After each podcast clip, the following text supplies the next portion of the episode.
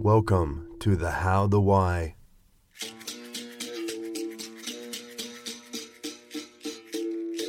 With John Barrett Ingalls. Exploring and celebrating the creative process and the creative purpose of authors, editors, and artists that make up and inspire the Black Hill Press family. Black Hill Press is dedicated to the novella. We believe a great story is never defined by its length. Let's get creative.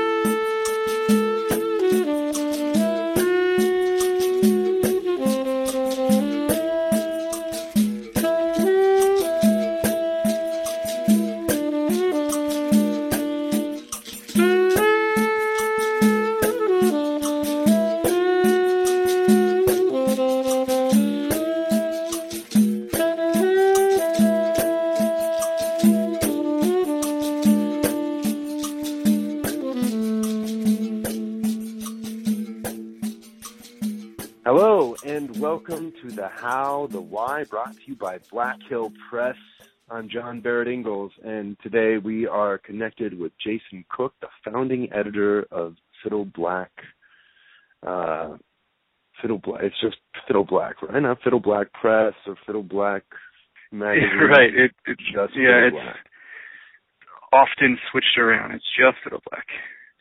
Now, uh, tell our listeners a little bit about Fiddle Black. A little bit. Kind of uses this is such a weird way of starting it. Uh, you're you're a, a, a literary journal. You uh, are a, a small press. You, you make podcasts. You uh, just released an audio book. But uh, what was the start of Fiddle Black? How did you come to uh, uh, want to see something that wasn't out there and and create it with Fiddle Black? Sure. Um, so basically, Fiddle Black started uh, in 2010. I was uh, I was in Boston at the time, and I was just kind of hanging out and um, watching the, the I guess what now is probably um, a waning trend of, of of literary journals sort of popping up everywhere and and and infiltrating social media uh and things like that and i felt like you know this is really cool this is a this is an interesting thing for for writers for mfa people and um i guess probably just just intellectuals or or academics in general and my concern was that there were there were so many uh and, and you know I, I was i always I wondered what would become of them. So I figured, you know, why not why not be the ten thousandth literary journal and, and and start my own. Right. Yeah. um it wasn't so much uh a way of you know, I I can't place my work anywhere else so so I'll create my own home for it. It was more um you know, hey, b- being behind a literary journal is art too and, and maybe that's where I belong. So instead of being the the contributor, why not try uh, and look at, at fiction and, and literature from from the editor's position? Um, so that's that's kind of what I set out to do in a very very basic way. Was it also like qu- trying to create a, a hub for um, things that you would want to read, uh, uh, pieces and, and uh, uh, stories that uh, more align themselves with with what you were interested in? Because you you you, Um, you have a very specific, two very specific uh, um, qualifiers for. I mean, I don't know if that you stick to them religiously, but uh, for for your submissions, was that part of it? Like trying to create something that uh, was more aligned with your your interests, I guess. Um, I, I think, I guess to nod to the to, to your your your title that w- that was more the the how um, for me. It, it was you know, yes, there's this sea of journals. Um, yes, there there are probably too many of them. So how can I start one and not have it be um, entirely irrelevant. Right. Uh, so, in my eyes, creating a very specific mission was um, a simple way to succeed. I guess if I can use that term, uh, only because uh, you know, if we say this is exactly what we're going to do, it's not. It's not that we're going to take over the world. It's going to we're going to take over this very small piece. Um, that's really where all that came from, and yeah, it was carve definitely out your little home. Right, right, and it, it was definitely what you know what was interesting to me and what remains interesting to me. So that's um, probably artistically where I felt I could start to contribute to I don't know create a vibe and sort of establish what um, what Fiddle Black would become or, or how um, how I hope people see it today. So, like I said, you have these two strong qualifiers or or uh, uh, things that you look for in in your submissions that you try to focus on in your journals and your small press. Mm-hmm. Um, you have this this concept of anti-pastoral and uh, and then concept horror. Now, were those two elements that you were uh, attracted to prior to the uh, the creation of Fiddle Black, or as you were making it, were they things that you like looking on how to narrow the focus of the journal? Um, I I think it, well, I guess to to to to be clear and to establish um, a timeline, Fiddle Black started with anti-pastoralism as the the only one of those concepts in mind. So that was our initial um, pursuit from day one. And that probably the whole idea came from me looking at, you know, what is it that I've read or, or I seek to read, um, what's, what's common between those things and, and how can I uh, encapsulate them so that they can sort of inspire other people and uh, move other people to, to want to read or or even contribute. Um, anti-pastoralism came, I guess, from me trying to take Cormac McCarthy's work and distill some of it. Not not so much the um, the Western uh, books, but uh, Child of God and, and Outer Dark hmm. uh, and things like that. Uh, Blood Meridian, I guess, part of the Western series, but it's it's a little bit different. So it was me looking at those books primarily and thinking, okay, how can I define them without saying uh, this is a Cormac McCarthy journal and we're we're we're sort of going to clone his work. So let's talk a sense? little bit about absolutely. Yeah, let's let's go a little deeper into what you're you wanted with anti-pastoralism.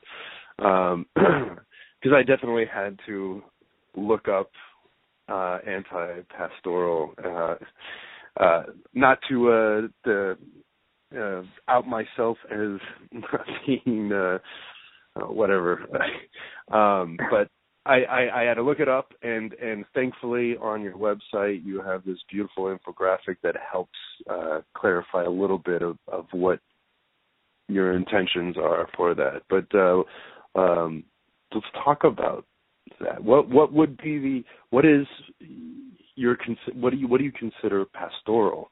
First of all, Um, I, I think the term, and is just to just to I guess be clear to folks who might um, have a different understanding. Um, we we took the term anti-pastoralism and sort of gave it um, not, not necessarily our de- definition. We we defined it, but we we wanted to say, you know, this is this is what we're going to call what we're doing. right? You of Um, put it under your own parameters. Yeah, um, and you know the infographic was created um, with a, with a sort of comedic tone because um, I felt what a pretentious thing to do to people to try and say here's a term that we made up and we expect you to know what it is and you know, and that's the way it is. Um, I, I wanted to sort of start off in that direction without being too pretentious or, or even very pretentious. And so we did the uh, the infographic and and tried to say, um, you know, this is this is what we're looking for.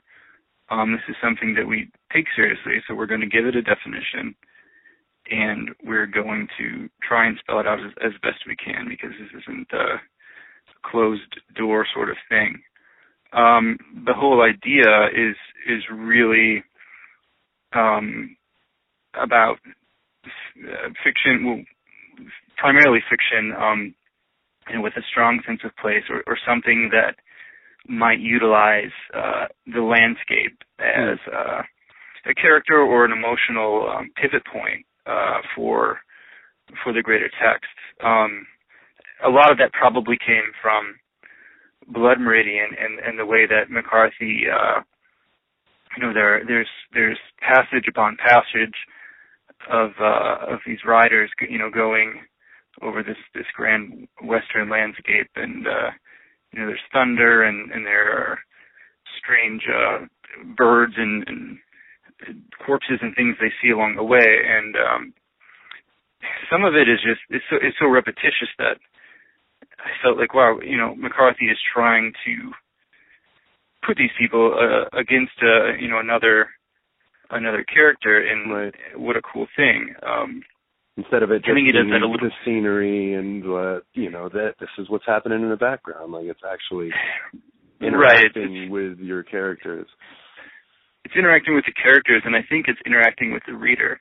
Hmm. Um, if you look at Blood Meridian, there's so much of that that content in the in the middle of the book that uh, you know th- there's a definite point where I think most readers would say, you know, wow, when is this going to stop? Like, why why is he doing this over and over again? And I I think that was his intention, um, or at least that was my interpretation. Um, and that was really the big point of you know why I felt that anti-pastoralism was was a thing, um, so to speak. Um, I like that there was a, this author who was doing some something to these characters with a an inanimate sort of metaphysical body, and that he was trying to touch the reader in a in a different um, kind of metatextual way. Um. I think Child of God does that a little bit more literally um, and simply without the uh, the repetition, but um, anyway, that's that's that was sort of the impetus for the whole thing. Um, just trying then, to, to, spell that out. And then, uh, so that was when you started Fiddle Black. You wanted these books with a sense of place and this that this idea of anti-pastoralism.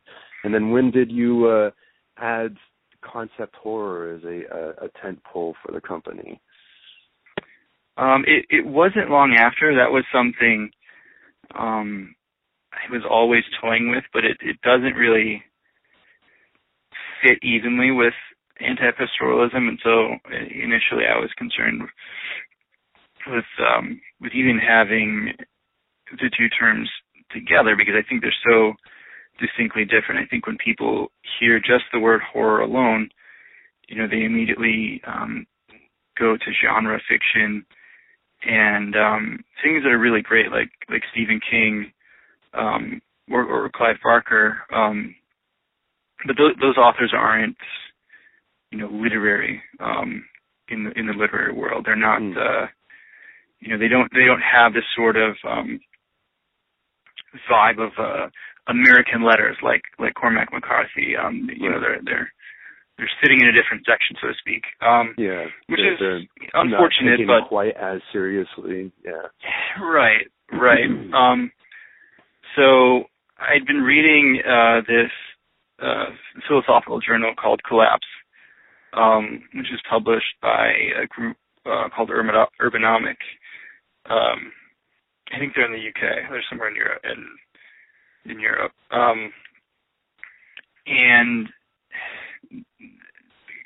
Collapse Four, I think, is the book where concept horror is really defined, and it's it's sort of about how can we take the horror genre and look at it um, from a very serious point of view and still have you know some of the tropes and uh, things that that readers would expect from from the Stephen Kings and the Clive Barkers, but how can hmm. we put that in uh, in an intellectual setting? So you know, again, it's this very sort of highfalutin, pretentious idea um, that I wanted to adopt and strip of its pretensions, so that we could say, look, I know this is a little bit silly, um, but this is the way we're going to do it, and and and that's where that was bolted on. And I think since then, um, our our our biggest driver has been, you know, these are the foundations of, of Fiddleblack. This is sort of what it means to be in this school.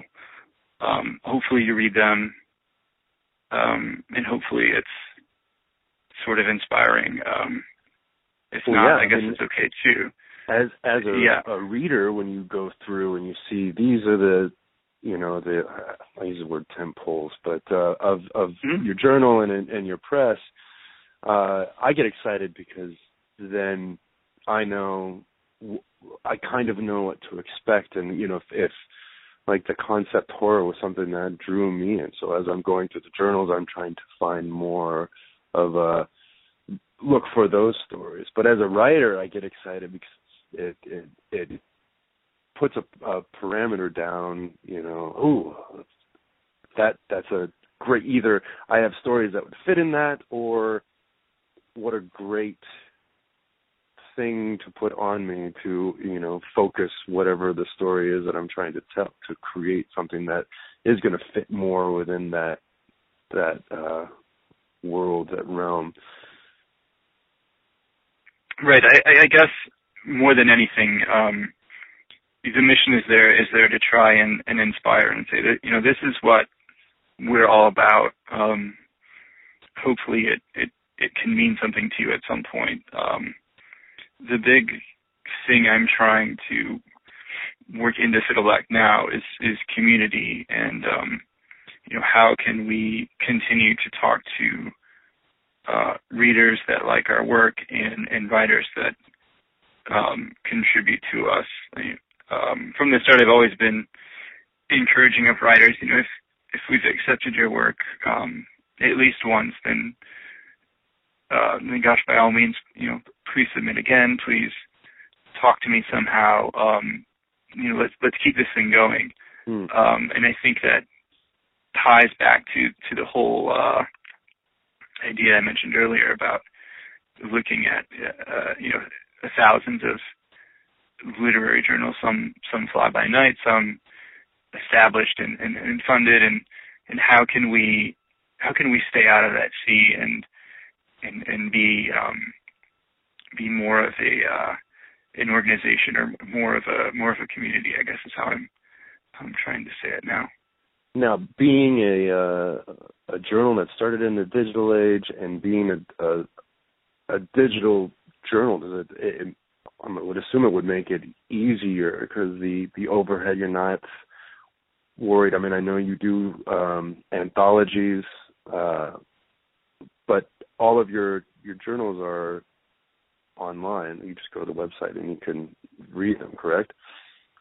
Right. Um, so you mentioned this earlier that um, we have this sort of copied and pasted definition of you know Fiddleblack is a is a small press uh, literary journal and, and, and podcast, or however I phrased it. Um, and so there's the journal component, um, and that is entirely online.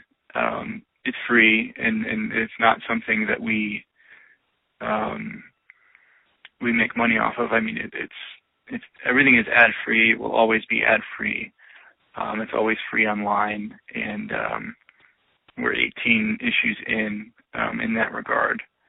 Um, I'm not sure if a lot of other journals do this or not, but what we do with ours is is uh, you know we take a number of, of entries. Um, it's usually like uh, like four or six, and we collect them as a single issue, and, and each issue has a, a title and uh, cover artwork. You know, as as though it was uh, an old school sort of um, thing you you'd get in the mail. Right. Um, Printed. Yeah. and then we yeah and then we and then we sort of disseminate that through social media whereas the small press um does have a journal component um it's yearly that's that's our annual edition um and that is print only um and, and we do that once a year just as a way to sort of drive things um drive interest and um it, it doesn't really work out this way too often but but hopefully drive some sort of um cost offset to the rest of the things Hmm. um, that we do.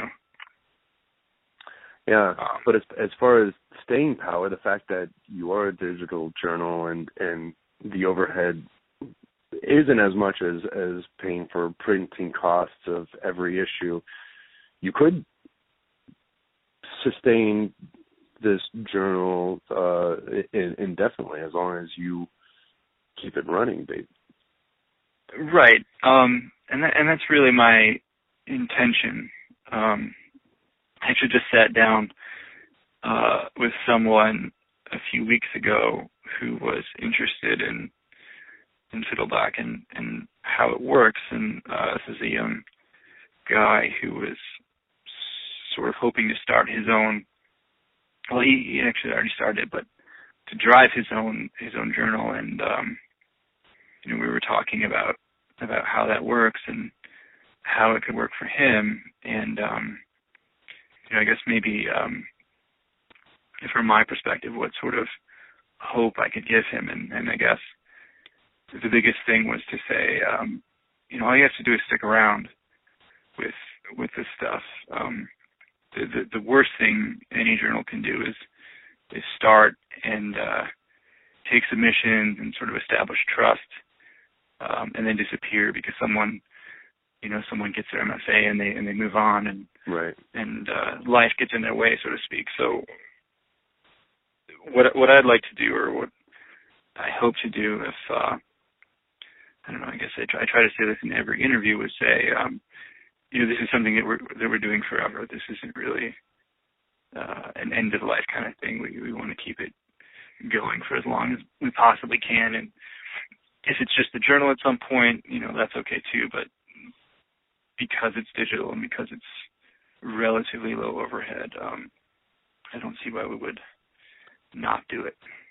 Are you finding that uh, uh, the longer you've been around, the more uh, like is it exponentially more submissions that you're receiving now that you have to go through and and select? Yeah, yeah, um, yeah. that will always be a sign of of your your staying power as well. If people are, I mean, as long as they fit within the parameters of the journals. If you're receiving, you know, this quality work and you have this overabundance of of uh, authors that you're going to publish, you're not going anywhere.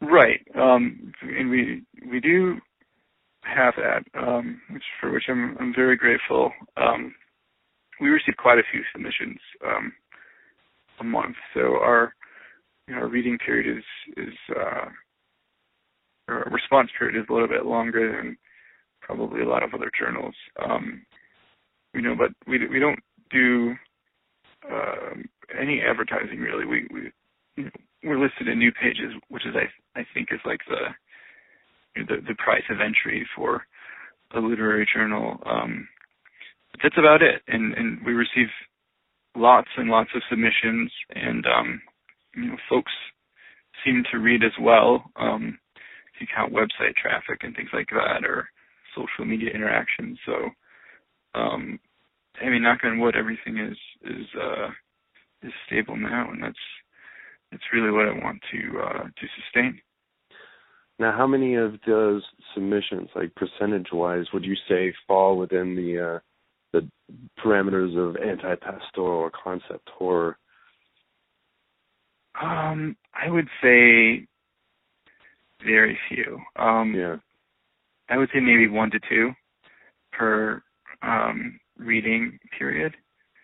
Uh, and it's not that folks are disregarding the the the mission statement. I mean, obviously there are quite a few submissions we get where you know someone just found the submit page and and, yeah. and blindly submitted without submitting. looking at it. Yeah, that happens. Um, and we generally don't don't really read those at all. Um, and then some folks are are are sort of aiming in, in, in the right directions. Um, and so that's that really makes up the, the majority of um, what we look at and what we what we seek to publish. It's it's it's always uh, uh, you know a mix of the two, or you know something that's remotely anti-pastoral, or at least it has that focus on um, landscape, or or maybe it's someone who interpreted um, the anti-pastoralism definition as a, you know a, a rural setting or or McCarthyian sort of elements. Um, Hmm. and, and so those are fine. I mean, th- those are are things that that we like, and those are things that we publish because um, it's generally what we're looking for. Now you also have started this uh, podcast. You do a, a monthly podcast where you have uh, um, readings of uh, some of your entries, um, but they're also like kind of like oral landscapes too, music and. Uh, um, how did that idea? What what was the uh, emphasis for that idea? Um, I think that we started that when uh, I don't know. That was just something I, felt that we that we had to do. It was something I saw that other journals were starting, um, and I figured why not uh, why not try it. Um, unfortunately, it's it's it's woefully uh, out of date. Um, but I'm I'm working with uh, a gentleman who is a, tremendous uh, Fiddle Black um, community member. Uh, that's Dane Elcar. He he was the reader on the uh, Stop Breaking Down by John McManus. And so Dane and I are sort of working to rejuvenate um, the podcast and, and figure out what else we can do with it or how can we make it more more interesting. I felt that um, the format we chose was a little bit uh, ambitious. Um, it was hard to get the music uh, all all together, um, and then it was hard to get the readings um, in a decent quality. Um, and then you know edit everything everything together and, and, Oh, yeah. do it on a on a monthly basis. Um, I think the thing with a podcast is that you do you do have to be consistent. Um, you do have to be regular. In in in my eyes, um, Yeah, well, that's what we're we've been figuring out with this. Yeah, yeah. And whereas with our journal, um, you know, there's not really a set schedule. Um, we generally release an issue when it's ready, and that happens to be about three to four issues a year. Um, with the podcast, I think I think a, a calendar schedule is more appropriate, and that's it's actually something we're working on right now. I have our, our next ish, uh, episode ready to go. We're just we're just trying to nail down uh, the schedule and get a backlog and, and things like that. But hopefully, um, to the folks that have listened to it, it does come off as a as an audio version of um, of that mission statement, or uh, you know something that that does pair um, a musical landscape with um, with a reading that, that that is appropriate. That, that's what I took from it. You know, I, I listened to a couple episodes and uh, Oh, okay, great. definitely sensed that mission statement. well, Jason, thank you so much for uh, taking the time to talk with us. Um, Thank you I, so I much like everything that you're doing, and uh, it's it's definitely uh, inspiring to read and and to even think about the way I write, and if there's you know how to uh, uh, put something in the confines of anti-pastoral concepts for it. And I also learned what aseity means from your yeah, for, for those that didn't attend uh, theology school. Uh, exactly. but no, thank you. I do. I appreciate it, and I I wish you guys the best of luck. Great. Well, again, thanks for having me, and, and this is really fun. This has been The How, the Why by Black Hill Press. I'm John Barrett Ingalls. The show was produced by Kevin Stanek and yours truly, with production assistance by Sarah Becker. The music is Mealua by Bassa Zuzu. I wanted to thank everybody for your creativity and your inspiration, and to remind you all to keep making art. Thank you.